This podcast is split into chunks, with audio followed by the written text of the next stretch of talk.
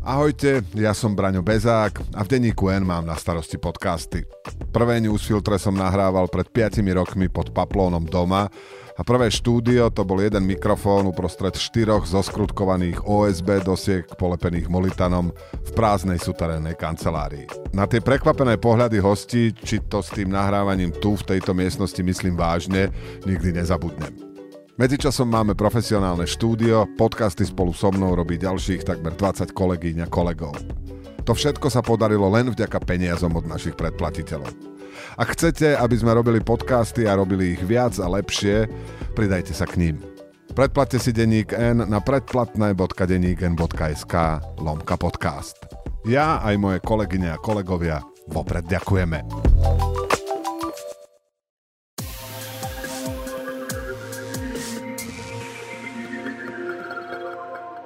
Dobrý deň, počúvate podcast v redakcii. Moje meno je Dušan Mikušovič a môjim dnešným hostom je bývalý šéf-rektor Trendu, hovorca premiérky Ivety Radičovej, politický poradca prezidenta Andreja Kisku či Miroslava Beblavého a dnes podpredseda strany Dobrá voľba Rado Baťo. Vítam vás v redakcii Denníka N. Dobrý deň, premi.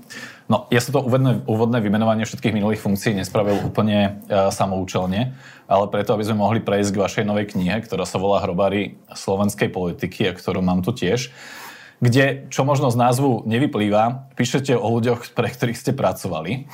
Ako by ste krátko zhrnuli, o čom tá kniha vlastne je? Veľmi krátko by som tú knihu zhrnul asi tými slovami, že, že a je to vlastne aj, aj také moto, ktoré sa ním ťahá, že nestačí byť dobrým človekom v politike, ak vám chýba politický cieľ vôľa ho naplniť a ak nie ste ochotní sa podriadiť proste nejakým pravidlám politickej práce, ktoré platia bez ohľadu na to, na akej strane stojíte. No a tými hrdinami hlavnými tej knihy sú Iveta Radičová, Andrej Kiska a Michal Truban. Teda m, mm, ľudia, pre ktorých ste pracovali, pre Trubana asi trochu skôr nepriamo, keďže vy ste boli politickým poradcom Miroslava Beblavého a predsedu Spolu, ale boli ste vlastne vo volebnom štábe koalície PS spolu pred februárovými, fe, februárovými voľbami v roku 2020. Tú knihu už si niekto z nich prečítal? Uh, ak áno, tak sa mi nepriznali. Takže neviem. Neviem, či si ju prečítali, ale zatiaľ sa mi nikto z nich neozval. No, lebo predpokladám, že z viacerých epizód a viacerých hodnotení, v ktorej tej knihe sú, uh, nadšení úplne nebudú. Ja začnem Ivetou, Ivetou Radičovou, ktoré ste robili hovorcu. Začnem takou jednou epizódou, ktorá ma zaujala. V úvodnej kapitole, teda v úvode tej kapitoly o, o ex-premiérke spomínate historku, ako už ako premiérka chcela zabrániť búraniu bratislavského PKO, takže telefonovala ministrovi obrany, aby na miesto poslal armádu. Ako sa to odohralo a o čom tento príbeh vypovedá? Odohralo sa to tak, že sme, myslím, práve skončili summit eh, v Bruseli. Bolo to jeden z tých množstva krízových summitov eurozóny, ktorá sa týkala riešenia dlhovej krízy. A vtedy vlastne sme si prečítali správu z domu, že, eh, že ten investor začína búranie PKO tak nastala proste taká, že veľmi vypetá situácia, počas ktorej sa premiérka neskôr snažila zohnať ministra vnútra, potom ministra obrany a, a zubami nechtami zabrániť vlastne uh, tomu, aby sa to búranie začalo.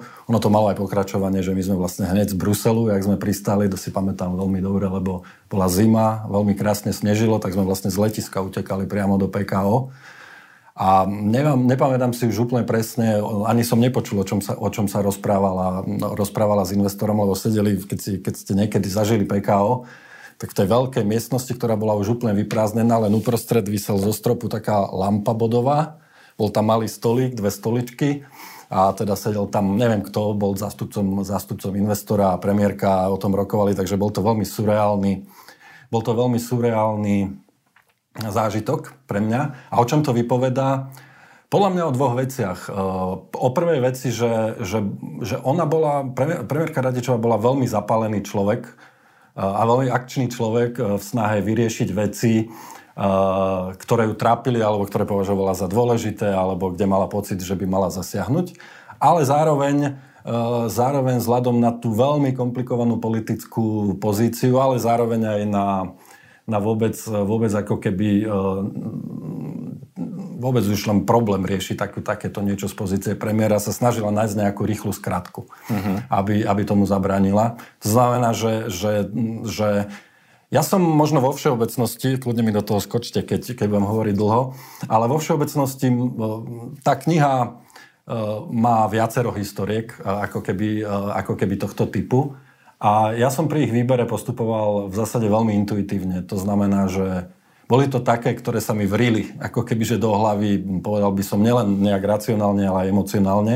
A mali pre mňa nejaký význam, ako keby z hľadiska mm, typológia, charakteristiky ľudí, o ktorých píšem. Podľa mňa je táto epizóda ako keby uh, zrkadli to, že všeobecne uh, Iveta Radičová je v texte tej knihy opisovaná jednak ako odborníčka s backgroundom, určite ako autenticky protikorupčne zameraná, ale zároveň ako premiérka, ktorá jednak do vnášala emócie, nebola ochotná budovať si oporu v stranickej politike a krízy riešila ultimátmi. Tak. A, a toto je také férové hodnotenie? Tej, Podľa tej mňa je, ale ono, ono to, tie posledné dve časti, ktoré ste spomenuli, spolu súvisia. Tá, povedal by som, neochota alebo nechuť e, vybojovať si e, silnú politickú pozíciu v rámci SDKU potom, potom spôsobila to, že ona veľmi, keď chcela naozaj dosiahnuť niečo, čo bolo veľmi dôležité, alebo čo budilo veľkú pozornosť, ako boli rôzne typy kaos, hajekovci, kauza daňového riaditeľstva a podobne, tak vlastne nemala inú možnosť práve preto, že tá politická moc chýbala. A, a to bol práve ten problém, že, že, že možno chcela správnu vec, ale bola odkazaná na neveľmi, povedal by som, efektívne a úspešné spôsoby ako to dosiahnuť. Pri niečom si dosiahla svoje, pri niečom sa jej to nepodarilo, ale v každom prípade e, celkovo to proste budilo dojem rozhádanej vlády e, s premiérkou v slabej pozícii, čo napríklad Robert Fico z opozície veľmi šikovne využíval a vlastne od začiatku útočil na ňu, pretože pochopil, že tam je slabina. Konkrétne ten prípad daňového riaditeľstva, tam vlastne išlo o to, že uh, premiérka Iveta Radičová žiadala odstúpenie šéfa daňového riaditeľstva Miroslava Mikulčíka, ktorý bol vlastne pod ministrom financí Ivanom Miklošom pre kauzu pre nájmu úradu, budovy úradu v Košiciach No podľa toho, čo vy opisujete, tak to vlastne, že nakoniec prebehlo tak, že 3 hodiny sedela vo svojej kancelárii a odmietla prísť na rokovanie vlády, ktoré za ňu viedol Jan Figel. Ano. A to bol vlastne nejaký typ toho ultimata, o ktorom hovorím. Čiže v ideálnom prípade by premiér e, tento typ kauzy mal riešiť ako, alebo že čo, aké zázemie by mal mať, aby to vedel, vedel vyriešiť inak ako to, že sa vlastne zatvorí do kancelárie. A vy, to, vy ste to dokonca nazvali trucovaním v tej knihe. Trucovaním proti korupcie, myslím, že názov tej kapitoly. Áno, názov tej kapitoly je taký, no pretože ono to bolo trucovanie, ktoré vyplývalo z toho, že nedokázalo o svojej pravde presvedčiť ani vlastnú stranu. Premiér optimálne rieši tento problém tak, že, že zároveň, povedal by som, vládne v svojej strane železnou rukou, alebo teda aspoň je schopný presvedčiť väčšinu vedenia strany a, a stiahnuť na svoju stranu, to sa, to sa premiérke Radičovej nepodarilo, ona vlastne prehrala hlasovanie na predsedníctve SDKU na túto tému, keď, e, keď sa vlastne predsedníctvo rozhodlo, že namiesto odvolávania e, pána Mikulca e, sa použije opäť finta z NKU, to znamená, že najskôr to preverí NKU, zistí sa, čo sa tam stalo a potom sa možno vyvodí a možno nevyvodí nejaká politická konsekvencia, lebo to bude o niekoľko mesiacov a všetci budú mať plné zuby tej kauzy a nejak to ujde dostratená. Čiže Čiže ja rozumiem, prečo to urobila. Na druhej strane bola, bol to dôsledok toho, že vlastne prehrala v tejto veci vo vlastnej strane. S človekom, ktorého mimochodom pred, čo to bolo, pred rokom, vtedy pre, možno pred rokom porazila v primárkach v SDKU v, v súboji o pozíciu volebného lídra. Teda proste Ivan Mikloš si v tej strane presadil svoje, Iveta Radičová to nedokázala. No, znovu, akože to, ako hovoríte, pointa tej knihy je, že nesta, nestačí byť kvalitný odborník a nestačí byť dobrý človek, ktorý nemieni kradnúť, ale, ale mať aj politické remeslo. Iná historka, teda, ktorá ma zaujala na uh, uh, premiérka vtedajšia, uh, nespokojnosť vyjednávaniami na Rade EÚ uh, v Bruseli raz chcela vyriešiť, takže že demonstratívne odíde zo samitu, čo podľa opisu z vašej knihy jej teda zabranil mm, vtedejší veľvyslanec z Bruseli Ivan Korčok, takže sa jej postavil do dverí a povedal, že takto sa to robiť ne, nedá. Aby sme to teda uzatvorili, ja toto nenaklady len, len mm-hmm. ex-premiérke uh, Ivete Radičovej. Uh, čo je ponaučenie teda z toho príbehu jej vládnutia, že čo, čo má tá kniha vlastne človekovi povedať? Pre mňa je kľúčové ponaučenie, nielen z tejto, ale aj zo všetkých, ale dôležité ponaučenie je, že Samozrejme, že je dôležité mať vysokú osobnú popularitu, že je dôležité byť hodnotový politik, ale zároveň tú popularitu e, musíte byť schopní pretaviť na politickú moc. Pretože ak to nedokážete, ak nedokážete vlastne, by som presvedčiť alebo ovládnuť ani vlastnú stranu, tak potom sa tá popularita ako keby stane samoučelným hýbateľom a vašou samoučelnou motiváciou. Viete, že na to, aby ste sa vôbec udržali v pozícii, musíte byť populárni a na to, aby ste boli populárni, musíte ísť aj proti svojim a vlastne proti všetkým. A dostanete sa do začarovaného kruhu, v ktorom sa ocitnete bez spojencov, bez podpory, vlastne s každým viac menej rozhádaný alebo rozhádaná a to málo kedy povedie k dobrému výsledku v politike. Tá kniha je pre mňa ako pre novinára bola, že zaujímavá práve vďaka takýmto historkám, ale aj pomenovaniu niektorých vecí. No, popri akože čítaniu ma ale napadalo teda niekoľko vecí, ktoré sa týkali vás ako autora. Áno. Po celý čas vlastne, eh, keď som si čítal všetky takéto zákulisné historky, ktoré by ich aktéry zrejme zverejňovať nechceli, som sa vás vlastne chcel virtuálne spýtať, kto, a môžem to teraz reálne, kto podľa vás po tejto knihe bude chcieť ešte s vami robiť? Neviem. Ľudia, ktorí ma budú chcieť počúvať. Nie, vážne. Ja som vedel, ja som vedel že to bude riziko. Akože s týmto rizikom som do toho išiel. Vedel som, že, že s vysokou pravdepodobnosťou asi v slovenskej politike nebude už moje miesto ako nejaký nezávislý politický konzultant alebo podobne. To znamená, že ja som vedel, že sa to môže stať, eh, pretože pretože e, samozrejme, že, že povedal by som, že nejaká miera mlčanlivosti je vždy dôležitá. Na druhej strane myslím si, že mnohé veci som nezverejnil. Nechcem tým povedať, že to bolo ešte oveľa horšie, ale vlastne chcem, že ono to v tej realite bolo ešte horšie. Chcem tým len povedať, že áno, toto riziko som si uvedomoval pri písaní tej knihy. Zdalo sa mi však, že na pochopenie toho, čo sa za tých posledných 10 rokov v slovenskej politike stalo, a najmä v tej časti politického spektra, v ktorom som sa ja pohyboval, teda od premiérky Radičovej až po PS spolu, že je dôležité ako keby, ako keby ísť aj do hĺbky dovnútra a podhaliť niečo, čo väčšinou, väčšinou býva, zostáva ako keby skryté a utajené. Otázky súvisiace s tým ako keby vynášaním, možno je to škodné mm. slovo, ale tak vy zrovna mi asi nebudete vyčítať slovo, takže... a, Nemáte nejakú ústnú či dokonca písomnú dohodu o mlčanlivosti? Nie. Pre tých som ako svojich? Nie? Nie. Ani na úrade vlády, ani Nie. potom v prezidentskej kancelárii. Tak OK. Tak potom, kde ste mali tú hranicu, že čo zverejniť a čo nie? Postupoval som tak, že, že zverejňoval som alebo písal som o tom, čo som považoval za najdôležitejšiu nosnú myšlienku. To znamená, na to, aby ste v politike uspeli a robili dobro, nestačí byť dobrým človekom.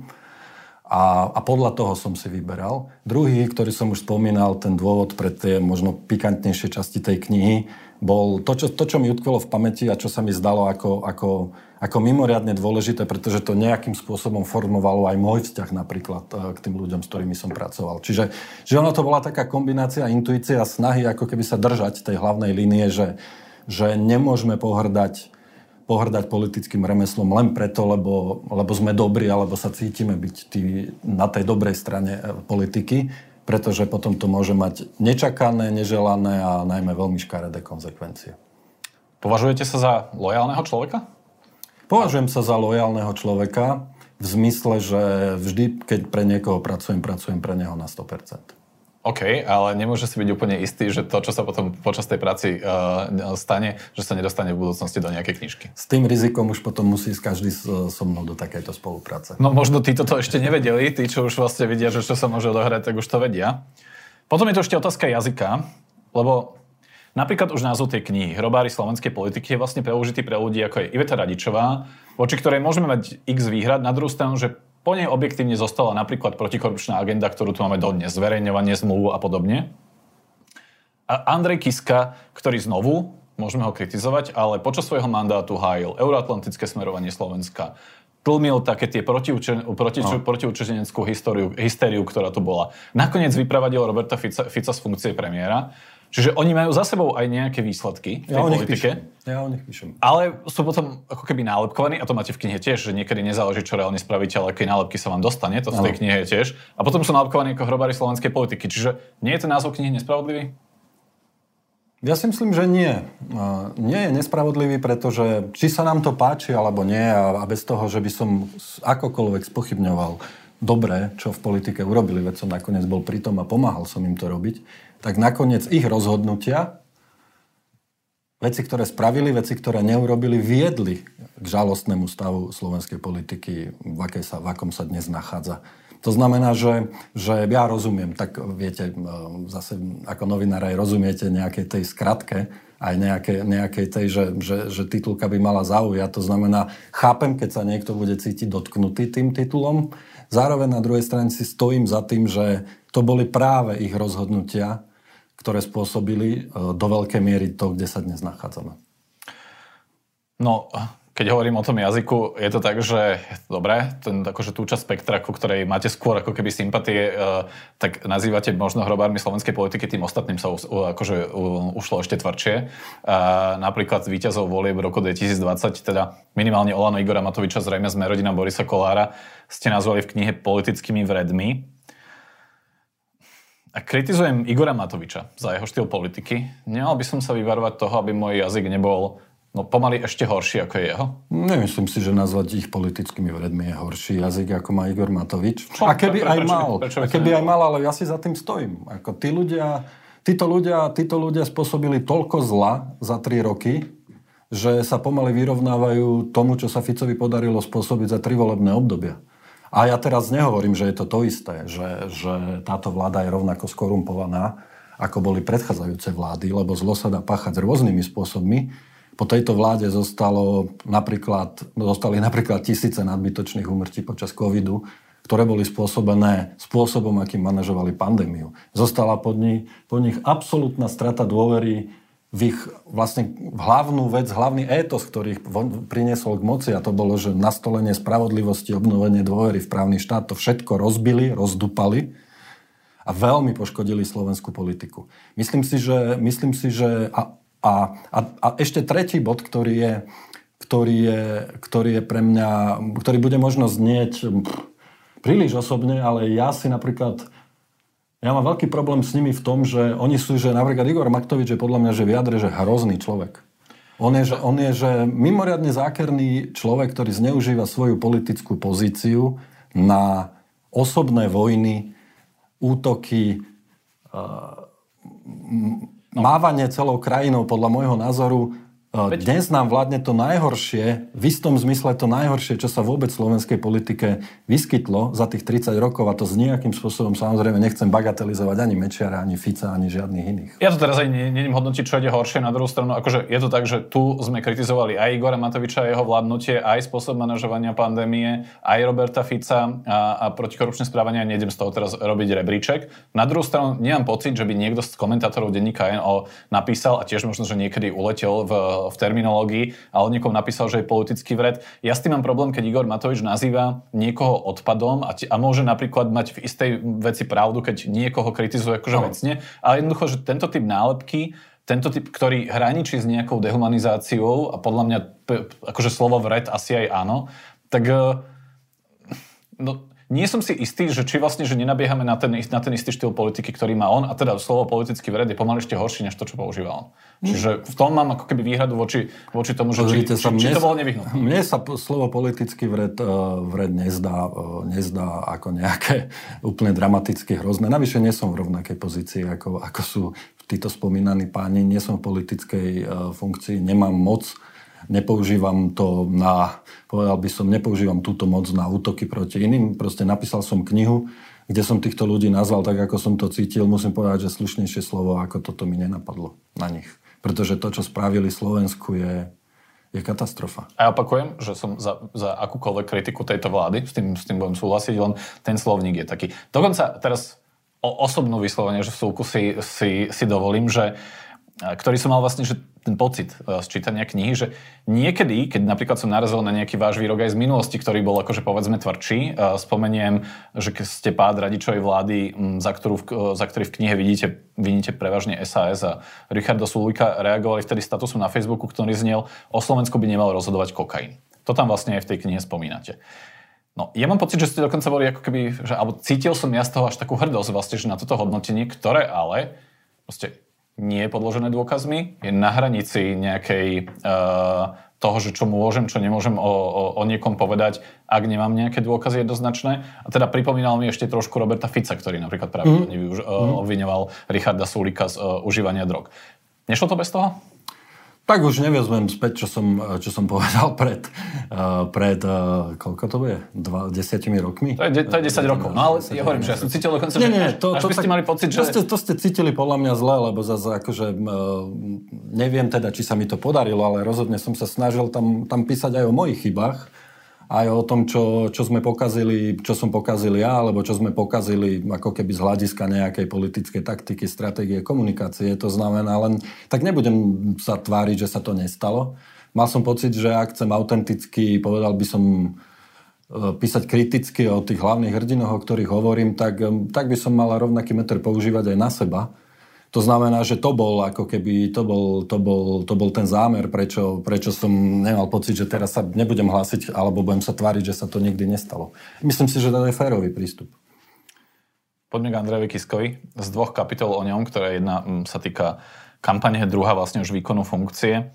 Bolo viac menej jasné, že on sa nikdy veľmi nezžil e, s funkciou prezidenta a s tom, čo by mal ako keby politicky obnášať, že vlastne to svoje pôsobenie v Bratislave vnímal trošku ako služobné cesty, to tam hovoríte vy, a že možno po takom prvotnom nadšení sa posunul do fázy, kedy viac menej sa tešil na to, že kedy už skončí týždeň a on bude môcť ísť v piatok, alebo teda možno ešte o skôr do Popradu. Prečo tak bolo? To je veľmi, to je, pre mňa toto bolo vlastne najťažšie, najťažšie tieto dve časti napísať, lebo ja mám Andreja Kisku autenticky rád.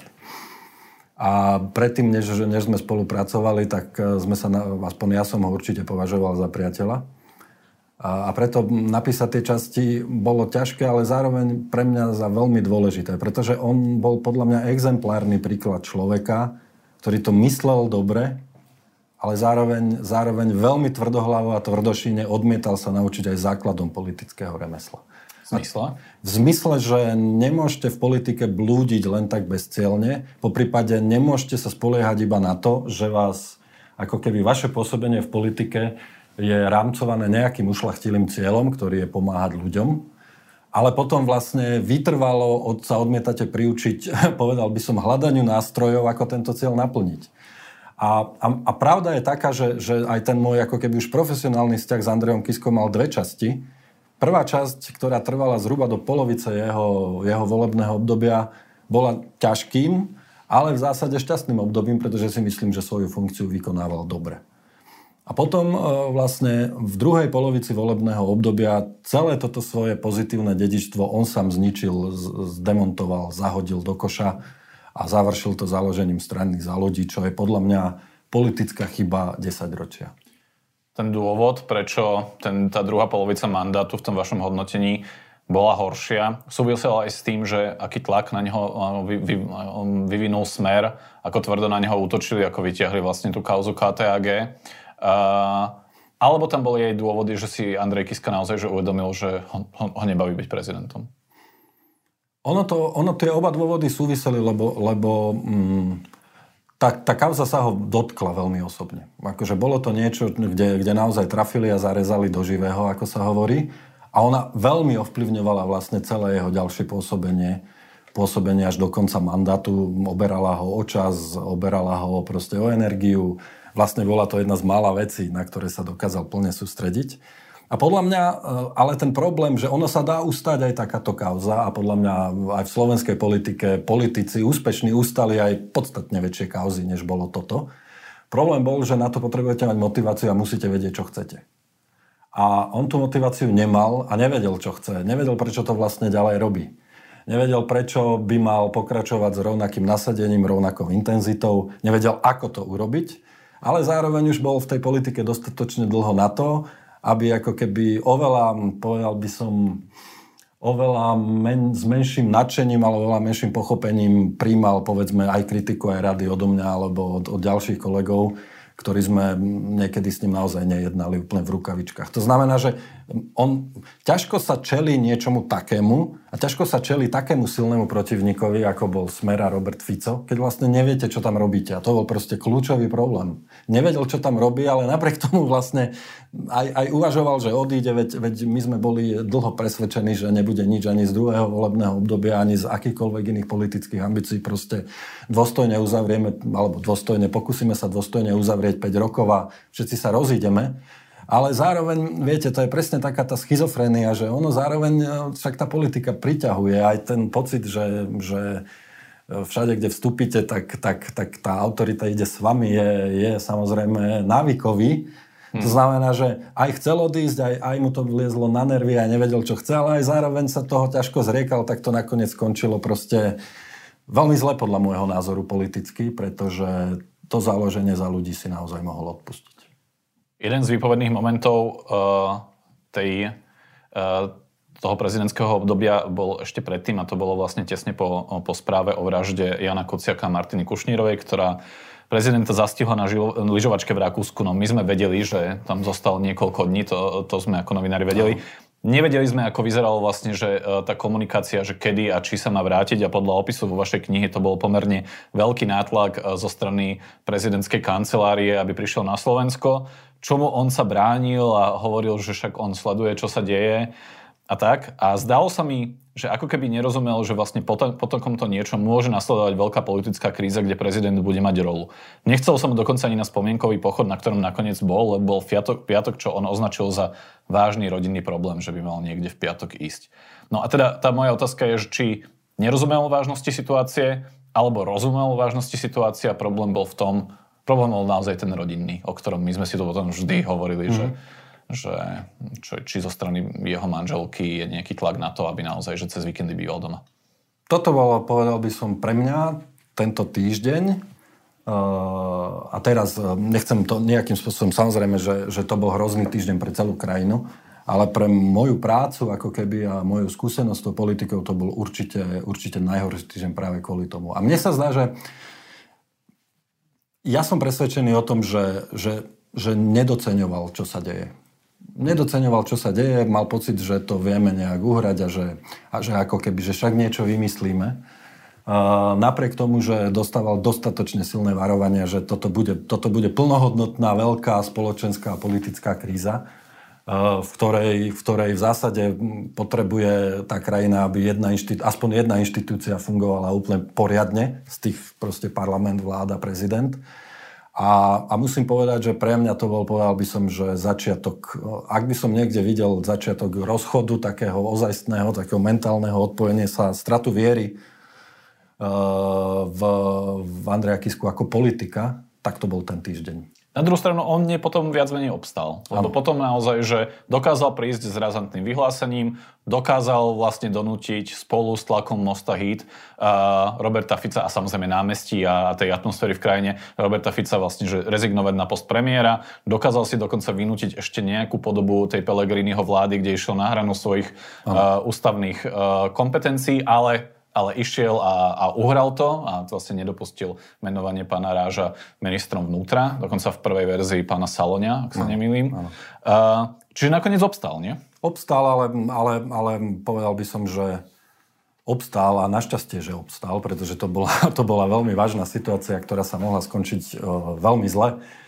ale, ale z hľadiska mojej práce a môjho vzťahu e, k nemu, tak e, áno, ja som bol veľmi rád, že sme to dokázali uhrať tak, ako sme to dokázali uhrať, že nakoniec prišiel za nami do Tatier, kde sme mali poradu a kde sme proste rozmýšľali, čo urobiť, kde sme sa dohodli a že našiel v sebe disciplínu, aby potom proste neurobil nejaký prudký pohyb, ktorý by proste mohol, mohol sa skončiť veľmi zle. Ale, ale žiaľ, niečo, už to tam zostalo napriek tomu, že, napriek tomu, že tento jeho výkon aj, aj v knihe hodnotím ako naozaj veľmi dobrý, aj profesionálny, aj sa zachoval naozaj, ako sa hlava štátu má zachovať, ale už to, už to nikdy nebolo ako, ako predtým, povedal by som, a, a ten vzťah sa už iba zhoršoval. Koniec jeho politickej kariéry poznáme, teda skončilo to založením strany za ľudí, z ktorej odišiel alebo sa stiehol vlastne hneď po voľbách. Pôvodne v Kiskovej strane mali byť ľudia ako Ivan Mikloš, Ivan Korčok či Andrej Lunter. On s nimi, vtedejší prezident, rokoval a prečo to vlastne nevyšlo, že tam neboli takíto ľudia?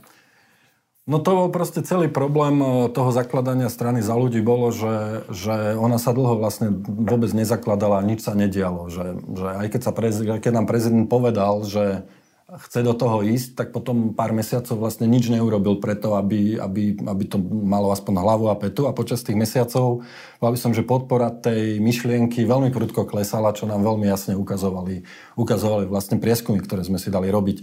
A to, to zloženie, ktoré ste spomínali, boli ľudia, ktorí... To nebolo tak, že vy ste myšli do tej strany. To boli ľudia, ktorých oslovil, že poďme sa o tom baviť a jeden po druhom sa proste z toho stiahli, no pretože sa nič nedialo, ničomu to neviedlo a, a proste naozaj musím povedať, že pre mňa pre mňa jedným z takým, že môže sa zdať malicherný, ale pre mňa bol, že veľmi symbolický a signifikantným dôvodom, prečo som bol čoraz skeptickejší, bolo, že polovicu porady sme riešili, ako sa dá strana riadiť z popradu. A to naozaj proste... Povedal by som, že bol som už aj príliš, už sme príliš dlho spolu robili a bol som, aj, bol som aj dosť na to, aby sa mi toto chcelo riešiť. Posledná kapitola vašej knihy sa venuje koalícii PS spolu. Uh, znovu, nebudem to teda nejakým spôsobom uh, všetko odtiaľ vyťahovať, ale tak jeden moment, o ktorom vlastne, že myslím si, že ja už som to spomínal v takej veľmi uh, hmlistej verzii, už pred kampaňou v roku 2020 bol ten, že uh, to video, ktoré mal Igor Matovič z predpočiatkovej vily v Kán, uh, on natočil koalícia PS spolu mala ten nápad, a teda podľa knihy, to som nevedel, priznám sa, že bol váš. Koalícia PS spolu ho nenatočila, aj keď už sa kupovali letenky a Michal Truban tam mal ísť. Mne to vtedy ľudia pred tými tromi rokmi hovorili, že, že Truban to vlastne necítil, že nechápal, že čo tam bude robiť a že, že by vlastne nevyzeral tak autenticky ako Igor Matovič, ktorý vlastne, že tam dokázal nakladať do, no. do nejakého streamu, že Trubanovi vlastne nebolo jasné, že kvôli čomu by to mal ísť a preto sa to nerealizoval. Vy to tam hodnotíte ako pomerne chybu. Uh, bola to až taká chyba? Teda? Alebo, skut, alebo by to bolo tak, že Truban by vlastne že nevyznel tak dobre ako... Dobre. Nevyznel tak autenticky ako Matovič pred tou vilou. Ono je ťažko, povedal by som, že povedať, že čo by sa stalo, keby. Ale som presvedčený o tom, že aj keby, aj keby nevyznel tak autenticky ako Matovič, tak minimálne by Matovič že si o tri týždne nešiel a neurobil to rovnaké video. A všetci vieme, že, že to, to vysielanie z Kán Igorovi Matovičovi veľmi pomohlo. To je úplne nepopierateľné, že, mu to, že ho to nakoplo Áno, ale nevieme presne povedať, že či, či, či to prispelo k tomu víťazstvu, že či to nebolo tak, že on viac potom triafal tú tému volieb. Mm, bol to impuls, no ale to trafil tému volie presne tým. Presne toto to odštartovalo, pretože téma volie bola, akým spôsobom sa, povedal by som, porátať s mafiánskym štátom. To bola nespochybniteľná téma volieb, na ktorú našiel najlepší kľúč. A pre mňa to bolo, osobne to bolo proste surreálne sledovať to video, sledovať jeho úspech a sledovať neviem čo a hovoriť si, že hm, Škoda, že sme to pred troma týždňami nespravili. Ja neviem, či by to zmenilo výsledok volieb. Ja neviem, či by to dopadlo nejako inak, ale viem, že sme sa mali pokúsiť to urobiť. Mm-hmm. Trochu zmierlivejšie e, opisujete v knihe ten nápad s okupáciou parlamentného pútika, ktorý vlastne bol tesne pred, e, už pred samotnými voľbami pri schvalovaní 13 dôchodkov, takým tým celkom v skrátenom legislatívnom konaní a, mm-hmm. a takým tým bagrom by povedal dneska niekto možno. Vy ste napísali, že to bolo riskantné, komentátori to hodnotili ako cirkus, ale aspoň ste nepôsobili ako koalícia rezignovanie a pokus pritiahnuť pozornosť sa podaril. Nebol to náhodou váš nápad, keď to, to, to hodnotenie takéto zmierlivé? Nie, nie, nie, nebol práve, že, nebol práve, že, ale zároveň povedal by som, že už to ani nič nenásobilo, ani nedelilo. Um, my sme vlastne ešte aj potom vyšiel posledný prieskum, v ktorom si tá koalícia stále ako keby, že vyzeralo, že si drží že si drží, ne, zubami, nechtami sa drží niekde, niekde pod tými 10% tesne, takže ani, ani vtedy, ale ani teraz spätne to nevyhodnocujem ako niečo, čo, čo by zatriaslo zatriaslo ako keby tým volebným výsledkom. Je ale pravda, že, že 3 dní po, 3 dní po tom poslednom prieskume, ktorý už nebol zverejnený, ktorý sa len posielal proste cez WhatsAppy a e-maily, lebo kvôli, kvôli volebnému zákonu, ešte aj 3 dní stačili na to, aby sa z tých 9,5 alebo 10% stalo 6,93, takže, takže nepomohlo samozrejme v konečnom zúčtovaní, ale, ale pre mňa to nebol ako keby že určujúci moment toho neúspechu. On bol skôr už povedal by som to takto, že to bol jeden z tých pre verejnosť možno najviditeľnejších prejavov absolútneho zúfalstva, keď sme hádzali v tej poslednej fáze kampane o stenu čokoľvek, čo koho napadlo v snahe proste nejakým spôsobom keď už nezabrzdiť ten nástup Igora Matoviča, tak aspoň, aspoň docieli to, aby to nestrhlo rovnako nás, ako to trhalo všetkých ostatných. Však vlastne, vlastne Andrej Kiska aj, aj, aj, aj Saska veľmi tesne preliezli do parlamentu a keby PS spolu nebola koalícia, tak by vlastne mala viac percent ako oni a sedela by v parlamente. Čo ale nechcem, poviem, nechcem aby to vyznelo ako, ako že ospravedlňujem.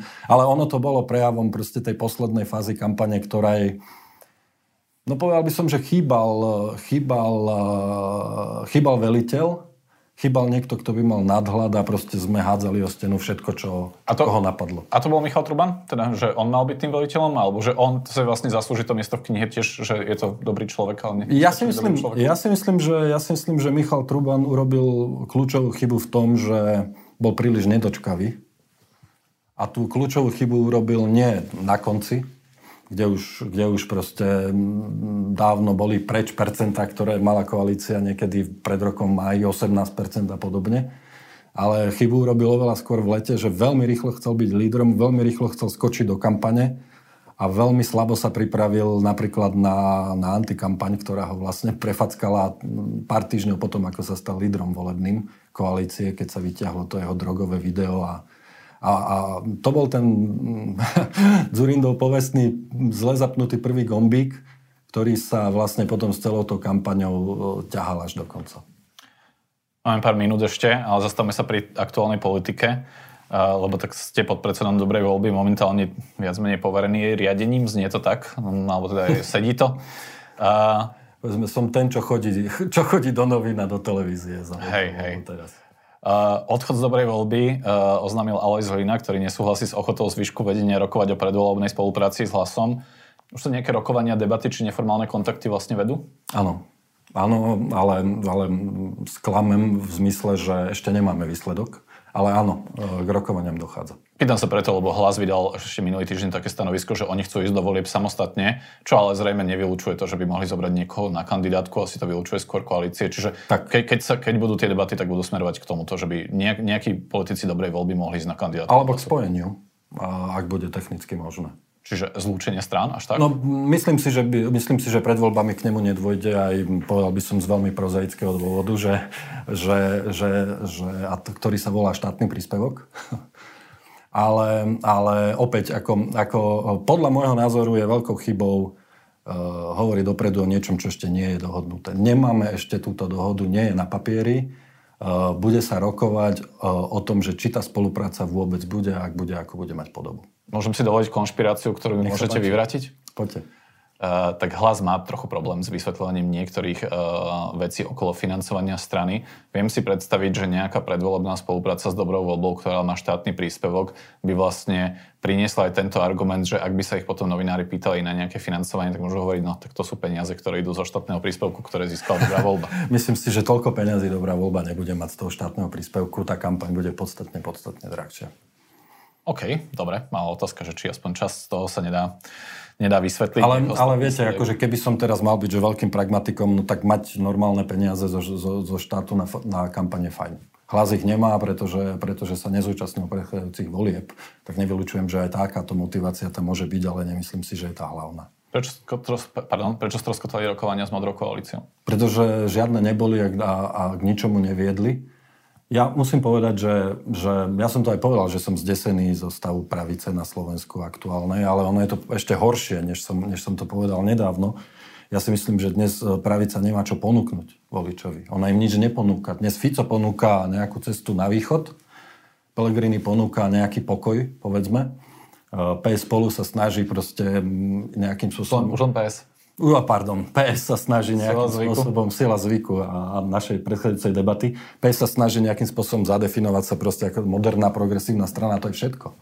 Všetci ostatní ponúkajú len seba a svoju každodennú exibíciu a myslím si, že Eduard... tak zlé voľby pre pravicu, ako budú tieto voľby, ešte neboli. Eduard Heger by možno povedal, že on ponúka zachovanie zahranično-politickej orientácie Slovenska, čo nemusí byť málo. Zachovanie zahranično-politické orientácie ponúkajú viacerí na rozdiel od Eduarda Hegera. Cena nie je úplne zničenie správovania štátu, tak ako to ukázal on za posledné dva roky.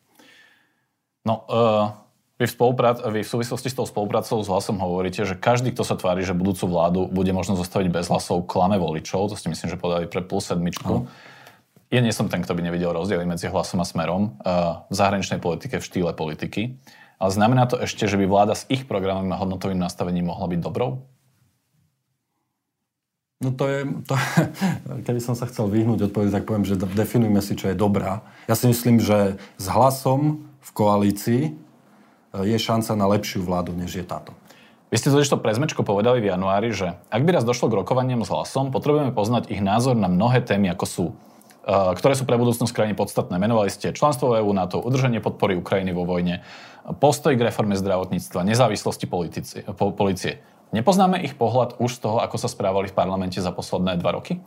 Poznáme. Na druhej strane, na druhej strane si myslím, že zároveň, zároveň vidíme aj to, že, že uh, hlas sa snaží v tomto pomerne výrazne odlíšiť od, od, od svojich koreňov alebo od koreňov proste ľudí, ktorí ho zakladali. Ale, ale nikde nie je istota, ako to bude. Ja, ja, len, ja len hovorím o tom, čo sú, povedal by som, že naše podmienky, s ktorými do toho ideme a uvidíme, čo sa nám, čo sa nám podarí vyrokovať. Z tohto pohľadu mám pocit, že, mám pocit, že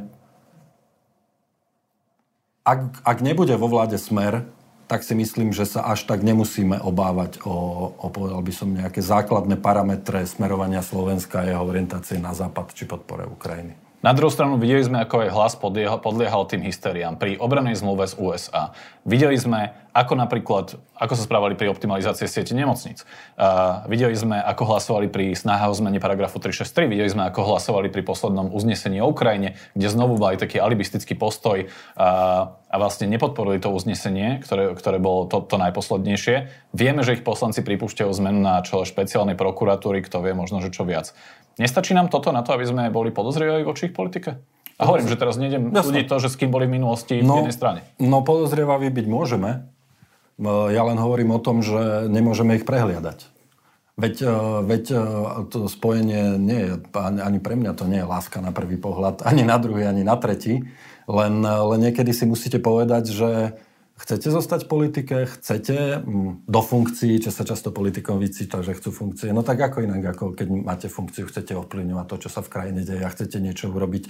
Dva roky alebo tri roky je dobrá voľba mimo parlamentu a verte, že neovplyvníme nič e, takýmto spôsobom. Čiže musíte si povedať tieto, tieto, povedal by som, ťažké otázky, nakresliť si červené čiary, ktoré neprekročíte. My sme si ich nakreslili, to je Olano, fašisti, Smer a zvyšok je už potom vecou, vecou, povedal by som, toho, či sme ochotní nastaviť tvár, nie z náklady, alebo či sme schopní vyrokovať niečo, s čím vieme žiť. Ja to dnes neviem povedať, či, či na konci dňa takáto dohoda bude, ale, ale viem povedať a nebudem sa, nebudem, ja som sám povedal, že nebudem kandidovať za hlas, ale zároveň nebudem alibista v tom, že, že, že ak sa podarí vyrokovať rozumnú dohodu, ja ju podporím na predsedníctve strany. Hoci to bude aj znamenať to, že ja sám na tú kandidátku nepôjdem, lebo si nemyslím, že by ma tam aj tak chceli. Ja sa na to pýtam uh, aj preto, lebo vy ste kriticky napríklad k Zmerodina, k Borisovi Kolárovi. Asi ten, tým, tie politické vredy, čo ten nešťastný termín, tak asi bol adresovaný aj tam. No ale keď si ako teraz úplne pragmaticky pozriem, že pozície hlasu v parlamente za posledné dva roky sú veľmi blízke Zmerodina. Naozaj, že pri týchto témach, aj ktoré som vymenoval, uh, tak sú jednoducho, jednoducho tie strany, strany si rozumejú. Čiže tomu ne, nerozumiem, že tam ste oveľa kritickejší k Borisovi Kolárovi a pritom praktickej rovine možno, že nie tak, e, že to nepôsobí tak, e, neviem, ako to povedať, nie, neprofesionálne alebo amatérsky, alebo aj, ten, aj ten, tie retorické výstupy sú možno, že kultivovanejšie hlasu, ale keď sa pozriem, že na ich hlasovania, tak sa nelišia až tak zo, zo sme rodina. Čiže či to nie je veľmi podobné a, a, a, a znovu, no, mm-hmm. teda, že, mm-hmm. že či nad týmto sa nezamýšľate? No? Zamýšľam určite, len e, podľa mňa je rozdiel v tom, že a nech ma aj preklína celá moja, všetci moji kamaráti a celá moja bublina, jak sa to teraz hovorí, ale ja si myslím, že Peter Pellegrini rozhodne správovanie štátu bere vážnejšie ako Boris Kolár. To je napríklad pre mňa ten rozdiel, že, že e, ja, ja, ja som za tie tri roky nevidel, že by, že by Boris Kolár alebo Eduard Heger alebo Igor Matovič ktokoľvek pochopili zodpovednosť toho, čo robia. Oni to nepochopili, oni si z toho spravili svoje ihrisko, svoje divadlo, svoje, svoje proste bezohľadným spôsobom si vlastne presadzujú svoje bez toho, aby, aby, aby vôbec rozmýšľali nad tým, aký to bude mať dosah. Ja si myslím, že, že a žiaľ, aj v dobrom, ale aj v zlom, si myslím, že smer a hlas berú vládnutie oveľa vážnejšie než títo. A ja nehovorím to ako o dobrej veci, v prípade mm. najmä smeru. Ale rozhodne to, čo dnes potrebuje Slovensko, je, že potrebuje takú vládu, ktorá bude vládnutie brať vážne. Nie toto, čo sa tu dialo tieto tri roky. Áno, len potom uvidíme, že aké budú konkrétne kroky a či nás Peter Pellegrini, ktorý už raz bol vo funkcii premiéra, presvedčil, že, že, že to naozaj, že, že Slovensko on vie nasmerovať tým, tým lepším spôsobom. Pozrite sa opäť, opäť, e, opäť, e, že či je to dokonalý premiér, ktorého si viem predstaviť nie je, ale zase viete si predstaviť, že by niekto bol horším premiérom, ako bol Igor Matovič a Eduard Heger, už ani veľmi nie. A ja to našťastie nemusím komentovať. Ďakujem, že v redakcii bol bývalý novinár, politický strateg, strateg podpredseda Dobrej voľby, Rado Baťa. Ďakujem pekne za pozvanie. Moje meno je Dušan Mikušovič. Teším, teším sa do počutia na budúce.